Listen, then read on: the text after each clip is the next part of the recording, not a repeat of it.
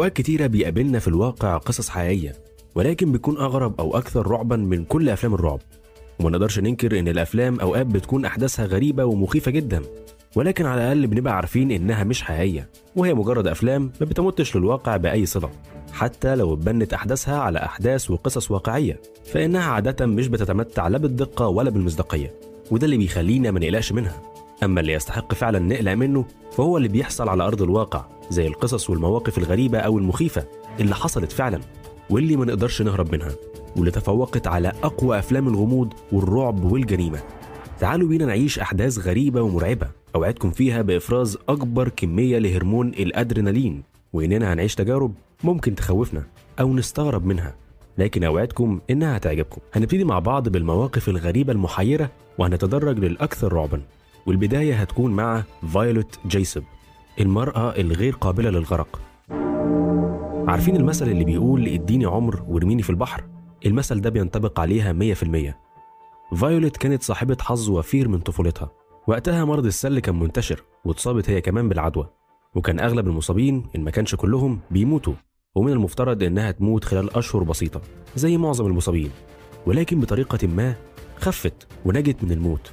كبرت واشتغلت مضيفة على سفينة أولمبيك اللي اصطدمت بسفينة تانية وده كان سنة 1911 وسفينتين اتصابوا بأضرار بالغة إلا إن السفينة قدرت توصل للمينا بأعجوبة ونزلت فيوليت من غير ما تتعرض لأي أذى. وبعد سنتين انضمت فيوليت لطاقم العمل على سفينة تايتانيك اللي أسفر غرقها عن مقتل أكتر من 1500 شخص. إلا إن فيوليت اتمكنت من ركوب قارب النجاة ومرة تانية فيوليت نجت بحياتها. المفروض بقى إنها تتوقف عن ركوب أي سفن بعد الحادثتين دول ولكن ده ما حصلش. قبل الحرب العالمية الأولى قررت فيوليت تشتغل ممرضة على سفينة بريتانيك اللي وقعت في فخ ألغام كان الألمان حاطينه في المية وبدأت السفينة في الغرق. فنطت من السفينة لكنها اتخبطت في راسها واكتشفت بعد سنوات إنها أصيبت بكسر في الجمجمة. ده كان بعد سنوات كمان واخدين بالكم؟ ورغم كل الحوادث دي ما حرمتش فيوليت. وفضلت تشتغل على السفن لحد ما تقاعدت في سن ال 61 وساعتها اشتغلت في زراعة البساتين وتربية الدواجن لحد وفاتها سنة 1971 عن عمر بيناهز 84 سنة. إبراهام لينكولن وجون كينيدي. يا ترى لو حد سألك إيه الشيء اللي بيجمع ما بين إبراهام لينكولن وجون كينيدي فأكيد هتكون إجابتك إن الاتنين كانوا رؤساء للولايات المتحدة. وده صح طبعا. في الأول كان ما بين 1861 ل 1865 والتاني كان ما بين 1961 ل 1963 لكن في مصادفات خلتنا نربط بينهم وكأنها مدبرة ومش كده وبس. كمان بيصعب على العقل إنه يصدقها على الرغم من إنها كلها حقائق مفيش لبس فيها. زي إيه؟ تعالوا نشوف مع بعض.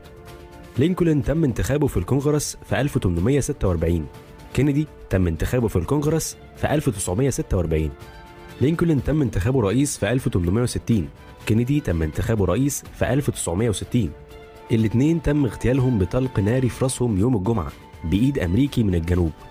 لينكولن اغتيل في مسرح يسمى فورد. كينيدي اغتيل وهو راكب عربية فورد موديل لينكولن. قبل أسبوع من مقتل لينكولن كان بيزور مونرو ماريلاند.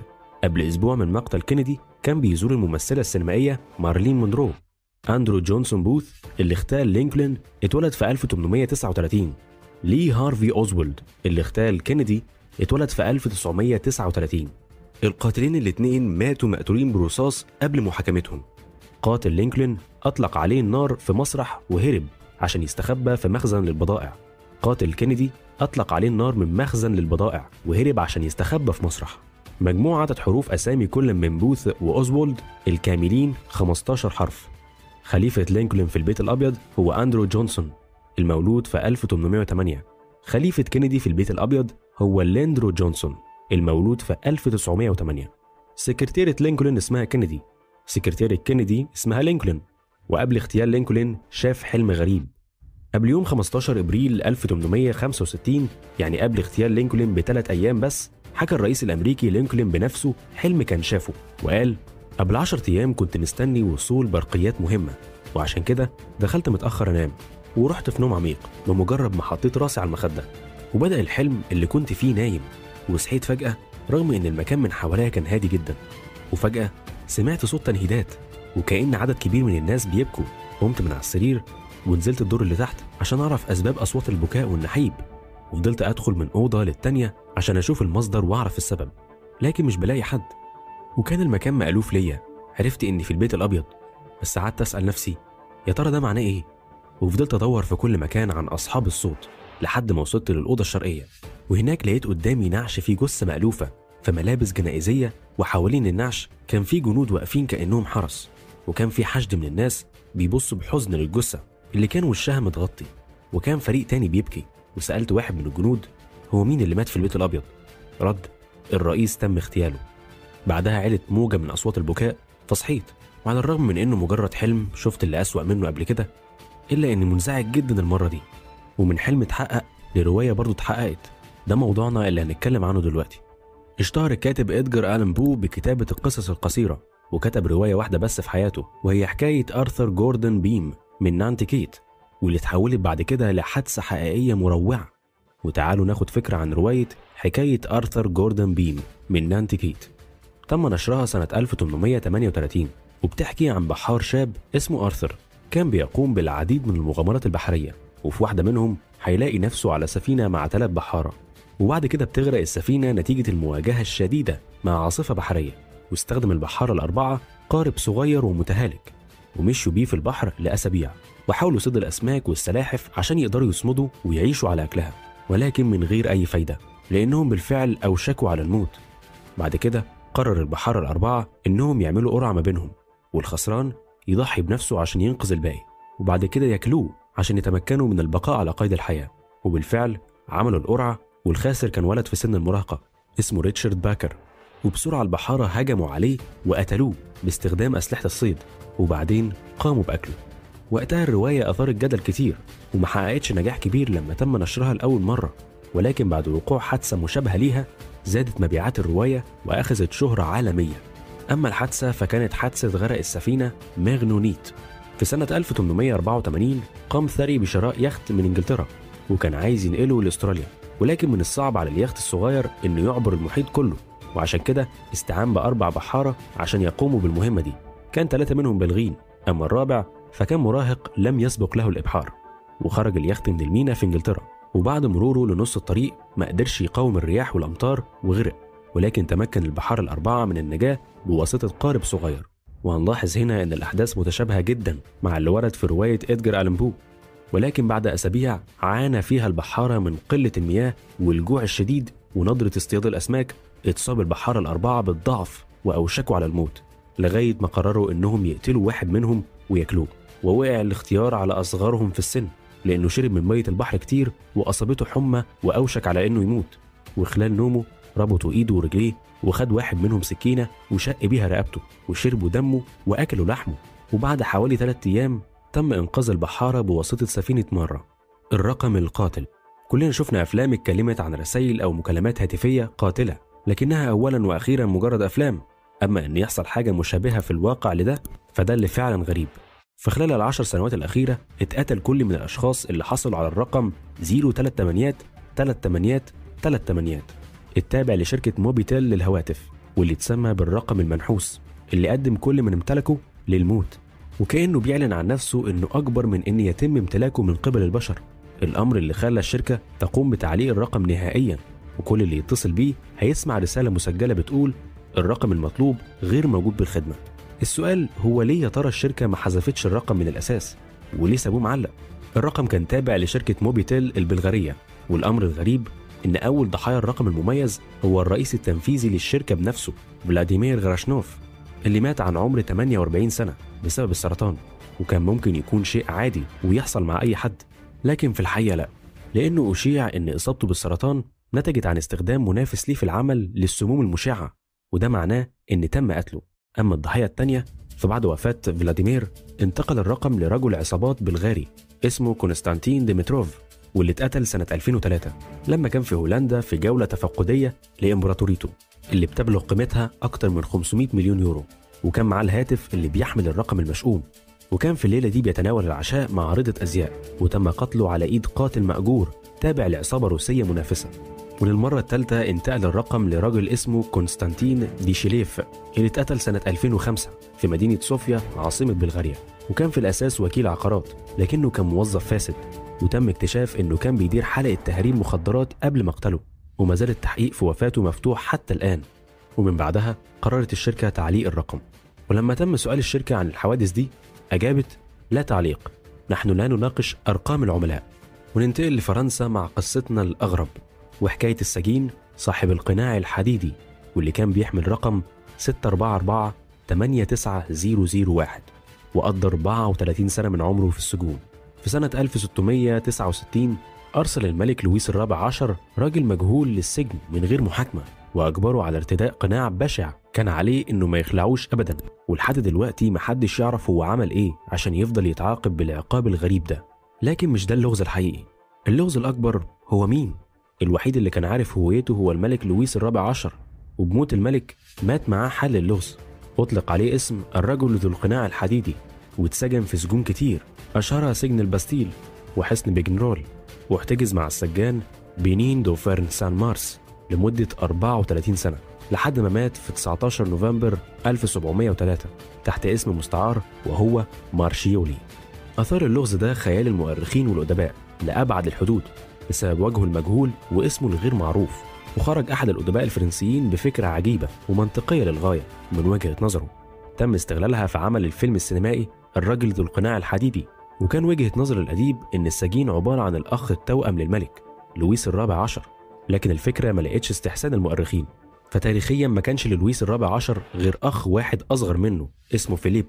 لكن هناك إشاعات عن أخ توأم للملك تم إخفاؤه عشان ينتزع منه العرش. فحكم على أخوه بالسجن وارتداء قناع حديدي ويزعم بعض من المؤرخين وكذلك بعض من عاصر عصر لويس الرابع عشر ومن أبرزهم فولتير بأن أمه لما ولدت لويس الرابع عشر كان معاه أخ توأم تمت ولادته قبل الملك لويس الرابع عشر بدقايق بس وده اللي يخلي له أحقية العرش مش لويس الرابع عشر وطبعا الملك لويس الرابع عشر ما كانش هيرضى يشوف أخوه وهو بيستلم العرش فقام بسجنه وأوصى أعوانه بالصمت ومراقبته وخلوه ما يتكلمش مع حد. كمان شدد عليهم عدم التحدث عنه أبدا لأي شخص ويقال إن تم وضعه في سجن له جدران مزدوجة عشان ما حدش يسمع صوته لو صرخ أو حتى اتكلم بصوت مرتفع وحطوا على رأسه قناع حديدي عشان يخفي وشه. مفيش غير فتحتين للعين والفم عشان يقدر ياكل. وتم التنقل بيه من سجن للتاني طول حياته لحد ما استقر في سجن الباستيل الشهير ومات فيه سنة 1703 وتخلص من عذابه. واتخذت إجراءات أمنية بحيث تم التخلص من جميع أدواته عن طريق الحرق. وكمان تم دهن جدران زنزانته عشان يتم التأكد بأن مفيش أي رسالة ضدهم أو تكشف شخصيته الحقيقية وسبب سجنه. وتم إحضار عربة ملكية فاخرة تنقله من سجنه إلى قبره. وتم كتابة اسمه مستعار على مقبرته مارشيولي. وده طبعا مش اسمه الحقيقي. ورغم حياته القاسية اللي أمضاها إلا إنه يقال بإنه كان ودود ويحب القراءة ومراقبة الطيور من الشباك. وأحيانا كان بيعيط بحرقة رغبة في نيل الحرية. وده كان أول اعتقاد لشخصيته.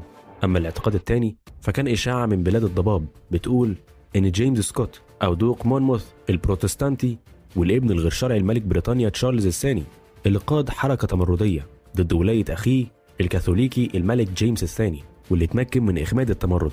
واعتقال أخوه غير الشقيق وقيل بأن جيمس الثاني كان قد تعهد لوالده بأنه ما يقتلش أي أخ من إخواته غير الشرعيين مهما كان السبب وبدأ البحث عن راجل يشبه الدوق مونموت لينال القصاص الملكي في العلن. لإرهاب العامة ويتعدم بدلا منه وتم إيجاد الضحية أو الشبيه وتتقطع راسه أمام الجماهير ويكون عبرة لكل البريطانيين وبعدها يبعت الأخ المتمرد إلى باريس بعد موافقة لويس ال 14 بحفظ السر الملكي البريطاني. تيجوا نشوف اعتقاد كمان؟ يتقال إن الراجل ذو القناع الحديدي كان طبيب العائلة الملكية وعشيق أم لويس ال 14 يعني الطبيب هو الأب الحقيقي للملك وهو بيهدد شرعية لويس ال 14 في إنه يفضل ملك. ولما كان الملك مش قادر يقتل أبوه فقام بنفيه إلى غياهب السجون عشان يقضي بقية حياته من غير ما يهدد شرعية ابنه ملك الشمس. اتبنى ألكسندر توماس الحكاية اللي بتقول إن ذو القناع الحديدي هو توأم الملك لويس ال 14 ورسم للملك في روايته صورة سلبية تنعته بالخبث والظلم والفساد وكان هدفه فتحه وإظهاره على حياته لأنه كان زي فلوتير مناهض له ويتمنى خلعه ونجح في تحقيق غرضه. وإذا كان هناك إنسان في أقصى الشرق أو الشمال أو الجنوب يعرف الملك لويس ال 14 ويوصفه بالفساد فالسبب بيعود إلى هذه الرواية ونجاحها العالمي لكن في سؤال منطقي هل يمكن لأي إنسان أنه يعيش بقناع حديدي المدة دي كلها؟ بيجيب مستشار العظام مايك إدواردز إنه يستحيل لأي شخص انه يعيش خلف قناع حديدي لفترة طويلة من غير خلعه لأن الجلد هيتعفن وهيكون مليان بالبكتيريا والفطريات اللي هتوصل لمجرى الدم والقلب وغيرها من الأعضاء الحيوية وهتسبب الموت لكن إن كان ده مستحيل ليه زعموا ده؟ فأغلب الظن كان المبالغة فالسجين ما كانش بيلبس قناع حديدي لكن قناع من القماش المخملي الأسود كان بيغطي بيه وشه باستثناء الفم والعينين ويعتبر الأمر ده منطقي أكتر من طبعا لبس قناع من الحديد. ويرجح النظرية دي أكتر هو واحد من المسجونين في الفترة دي أشار بإن في سجين بيرتدي قناع من المخمل الأسود ومش مسموح له بالكلام مع أي شخص. بينما بيقول البعض إنه فعلا لبس قناع حديدي ولكن مش كل الوقت وكان بيسمح له إنه يشيله في بعض الأوقات. ونشرت هذه الرواية سنة 1840 واتصدرت الكتب الأكثر مبيعا في أوروبا واترجمت لكل لغات العالم الحية ولاقت ترحيب دولي. فسارع الفنانين لرسم اللوحات ليها ونشرها على حلقات في المجلات المصورة. ذو الوجهين ودي ظاهرة أغرب من الخيال وثقت صحيفة بوستن بوست الأمريكية في ديسمبر عام 1895 قصة إدوارد مودريك اللي اتولد بوجهين. وذكرت إن عالم اسمه هالينابي كان بيدرس الحالة لكنه عجز عن تفسير سببها. وفي العصر الحديث انتشرت روايات بتختلف في وصفها للوجه الثاني اللي بيقال إن مودريك بيملكه فمنه يقال إن عنده وجه بجانب وجهه الأساسي ومنه يقال إن وجهه الثاني كان من ورا وهو اللي خلى مودريك يبان مرعب. لكن المهم إنه كان بيمتلك وجهين حقيقيين واحد في الجانب الأمامي زي كل البشر والتاني في الجزء الخلفي. اتولد إدوارد في القرن ال19 من طبقة النبلاء الإنجليزية وهو الوريث الوحيد للندية الإنجليزية وهو لقب وراثي في المملكة المتحدة واللي بتشكل منه صفوف النبلاء البريطانيين. وهو كمان كان شاب موسيقي صاحب موهبة فذة وكان بيتميز بالذكاء الحاد لكنه انعزل عن الحياة المجتمعية عن الناس ورفض السماح لأي حد بزيارته حتى من أهله المقربين وده لأن إدوارد له وجه آخر بالإضافة إلى وجهه العادي وهو وجه رجل آخر في مؤخرة رأسه. بيوصف الطبيب اللي كان بيشرف على علاجه بأنه وجه راجل بشع. أما إدوارد فكان بيقول إنه وجه شيطان. كان الوجه الإضافي في الجهة الخلفية من رأس إدوارد وجه ذكي وطريف فكان الوجه بيضحك لما يبكي إدوارد. وتلاحق عيون الوجه ده زوار إدوارد وتتحرك الشفتين من غير ما تصدر أي صوت. فكان مفيش حد بإمكانه يسمع الصوت اللي بيصدر عنه غير إدوارد اللي كان بيقول أقسم لكم إن الوجه ده بيمنعني من النوم لأنه شيطان ثرثار بيهمس طول الليل. لكن إدوارد بيسمي الهمس ده بهمس الشيطان وهو همس متواصل ما بيوقفش أبدا. وكان بيقول عبارات غريبة فدايما كان بيقول إدوارد من المستحيل على أي حد من الناس تصديق الكلمات اللي كان بيرددها لي باستمرار. لقد خلقت على هذا الشكل لخطأ ارتكبه أجدادي ولا أدري ما هو هذا الخطأ. ده كان كلامه وكان إدوارد بيتوسل لطبيبه إنه يدمر الوجه ده من راسه حتى لو أدى تدمير لموته. وبالرغم من العناية الفائقة اللي وجهها له أهله وطبيبه الخاص صمم إدوارد نفسه وساب رسالة بيطلب فيها من طبيبه الخاص تحطيم الوجه الشرير قبل ما يدفن. وبيقول في رسالته لا أريد أن أعيش مع هذا الشيطان في قبري كما عاش معي في حياتي. وقصة مدرك حقيقية مش خيالية بحيث سلطت عليها الأضواء الإعلامية مرة تانية وطرحت للنقاش من خلال حلقتين من البرنامج التلفزيوني ستوري هورر أمريكان قصص الأمريكيين المرعبة في سنة 2014 وفي سنة 2015 جاد المؤرخ في أحد المتاحف بأن القصة كانت خلق أدبي في القرن ال19 لكن ما كانش بيملك أي دليل علمي يثبت روايته. مؤخرا تداول رواد مواقع التواصل الاجتماعي في الغرب صورة بتظهر جمجمة مزدوجة محنطة لرجل. يزعم إنها تعود لجثة إدوارد مودريك بعد وفاته. وحسب وكالة رويترز فإن الإدعاء ده كاذب لأن الجمجمة اللي في الصورة هي عمل فني منحوت من الورق. للفنان التشكيلي إيوارد شاندلر اللي قال في تصريح لمجلة نيوزويك عملت الجمجمة دي لما فوجئت إن مفيش حد جسد شخصية مدرك عشان كده اعتقدت إني قادر أعمل ده. وذكرت الوكالة كمان إن المشروع الفني ده مستوحى من شخصية مدرك الغامضة. وأنا سأموت. القصة حصلت في يونيو 1947 لما وصلت للسفن المبحرة قبالة الساحل الإندونيسي نداءات استغاثة وإشارات غريبة من السفينة الهولندية أورانج ميدان وهي سفينة شحن هولندية. كانت أبحرت من فترة قصيرة من الصين باتجاه كوستاريكا. مرة بالساحل الإندونيسي مكان موقعة الحادثة وكانت رسالة الاستغاثة غريبة ومتقطعة وبتحمل كلمات مش مفهومة ولكن معناها واحد. الكل مات. طاقم السفينة مات بالكامل. القائد مات. اتكررت الرسالة وبعدين اتوقفت فجأة زي ما جت من العدم فجأة. وبعدها جت رسالة استغاثة تانية باستخدام شفرة موريس. وبعدين رسالة أخيرة تحمل جملة واحدة مرعبة. أنا أموت. استقبلت محطات إرسال هولندية وبريطانية نداءات الاستغاثة والتقطت السفن محيطة الإشارات دي وتم تحديد موقع السفينة. وانطلقت السفينة الأقرب جهتها في محاولة لإنقاذ ما يمكن إنقاذه. وكانت أقرب السفن ليها هي سفينة بضائع أمريكية تدعى سانتا سيسيليا. ومع اقترابها من السفينة المنكوبة لاحظ طاقمها بأن السفينة الهولندية تطفو على المية في سكون قاتل وصمت مريب بيخلو من أي أثر للحياة. فقرروا الصعود عليها لكشف الغموض اللي بيحيط بيها. وبمجرد صعود طاقم سانتا سيسيليا على سطح أورانج ميدان أدركوا إن نداءات الاستغاثة بما تحويه من مفردات مرعبة ما كانش فيها أي نوع من أنواع المبالغة بل كانت دقيقة على نحو فظيع. الغرف كانت مليانة بجثث الطاقم الهولندي الكل في مكانه. حتى مرسل الإشارة الأخير لقوه فوق الجهاز اللاسلكي اللي بث منه الإشارة وتناثرت جثث الحيوانات والطيور وكل ذي روح كانت على السفينة أو مر عليها ومش بس هي دي المفاجأة فكانت تعبيرات الوجه هي أغرب ما في الحادثة فكانت تعبيرات الوجه بتشير لرعب هائل وفزع رهيب من حاجة مجهولة كانت الأجسام متصلبة والعيون مفتوحة والأفواه فارغة والجلود شاحبة هرب منها الدم والأيادي ممتدة كأنها بتدفع عدو غير مرئي. وأسلحة الحراس موجهة إلى هدف لا يعلمه إلا الله. وكانت ريحة الكبريت منتشرة في المكان وشعر طاقم الإنقاذ ببرودة شديدة. على الرغم من حرارة الجو خارج إطار السفينة وقتها قرر قائد سانتا سيسيليا سحب السفينة الهولندية لأقرب مينا عشان رفع الجثث واتخاذ الإجراءات اللازمة حيال السفينة وفك غموض مقتل الطاقم. وأول ما بدأ تحريك أورنج ميدان حتى وقعت آخر الأحداث المروعة والعجيبة. فاندلع من طابقها السفلي خيط دخان وما هي إلا لحظات حتى اشتعلت السفينة الهولندية بالكامل واحترقت تماما في دقايق معدودة قبل ما تغوص في أعماق المحيط قدام عيون القائد المذهول وطاقم مرتجف ويغوص معاها آخر أمل لكشف الغموض اللي وقع عليها. كان في تفسيرات كتير حول حادثة غرق السفينة الهولندية. فيشير بعض الكتاب إلى أن السفينة ربما كانت بتستعمل في تهريب المواد الكيميائية الخطيرة والخاصة بالوحدة اليابانية المخيفة 731 اللي أسسها القائد العسكري وعالم البكتيريا الياباني شيرويشي واللي كان عملها العثور على سلاح كيميائي أو بيولوجي أو غاز عشان تكسب الحرب. واللي حصل هو تسريب من البراميل وتفاعل مع الرطوبة الجوية مما أدى إلى انطلاق غازات سامة أدت إلى اختناق الطاقم وهو اللي بتؤكده الحالة اللي اتوجدوا عليها. والفرضية دي هي الأكثر تصديقا والأقرب للحقيقة وبيدعمها عدم وجود أي ذكر للسفينة أو لخط سيرها ورحلاتها في سجلات الشحن أو سجلات البحرية الهولندية. وفي تفسيرات تانية بتتحدث عن عطل في المحركات نتج عنه تسرب لكميات كبيرة من غاز أول أكسيد الكربون لغرف نوم البحارة مما أدى لموتهم بالتسمم بالغاز. كمان انتشار النار في منطقة المحركات أدى إلى ارتفاع حرارة غلايات البخار وانفجارها. ولكن الفرضية دي ما بتفسرش علامات الاختناق المرعبة اللي اترسمت على وجوه البحارة. ولو عرفنا إن غاز أول أكسيد الكربون بيؤدي إلى فقدان الشخص للوعي وبيقتل بشكل خفي. وفي طبعا الفرضية عن الأرواح الشريرة والأشباح.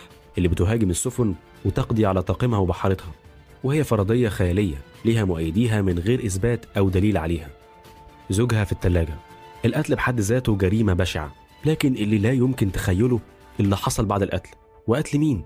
زوجة لزوجها؟